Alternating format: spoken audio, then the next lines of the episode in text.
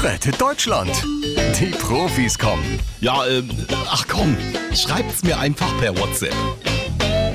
Mahlzeit, ihr Trantüten. Sag mal, hat sich eigentlich schon irgendwer von euch gekümmert oder verschlafen wir wieder ein wichtiges Ereignis, wofür wir uns anschließend entschuldigen müssen? Armin Laschet schreibt. Oh Gott, was ist passiert? Die Apokalypse.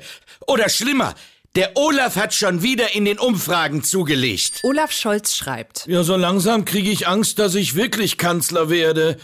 Was mache ich denn dann? Boah, ihr kriegt aber auch wirklich gar nichts mit. Mann, der Wendler verkauft seine Luxusvilla in Florida. Und? Ja, klingelt da gar nichts bei euch? Ja, der Wendler, der weiß, wie man lebt. Klappe, Armin. Die Bude soll 760.000 Euro kosten. Olaf Scholz schreibt. Ja, schon komisch. Fast so viel, wie das Finanzamt noch von ihm zu kriegen hat. Ah, der Herr Finanzminister ist ja doch noch wach.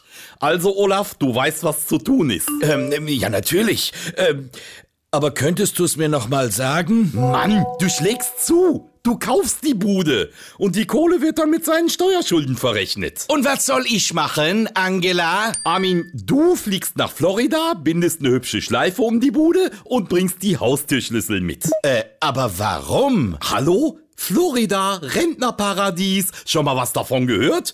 Und ich nehme den Bunker gerne als Altersresidenz, wenn ich Ende des Monats in Rente gehe.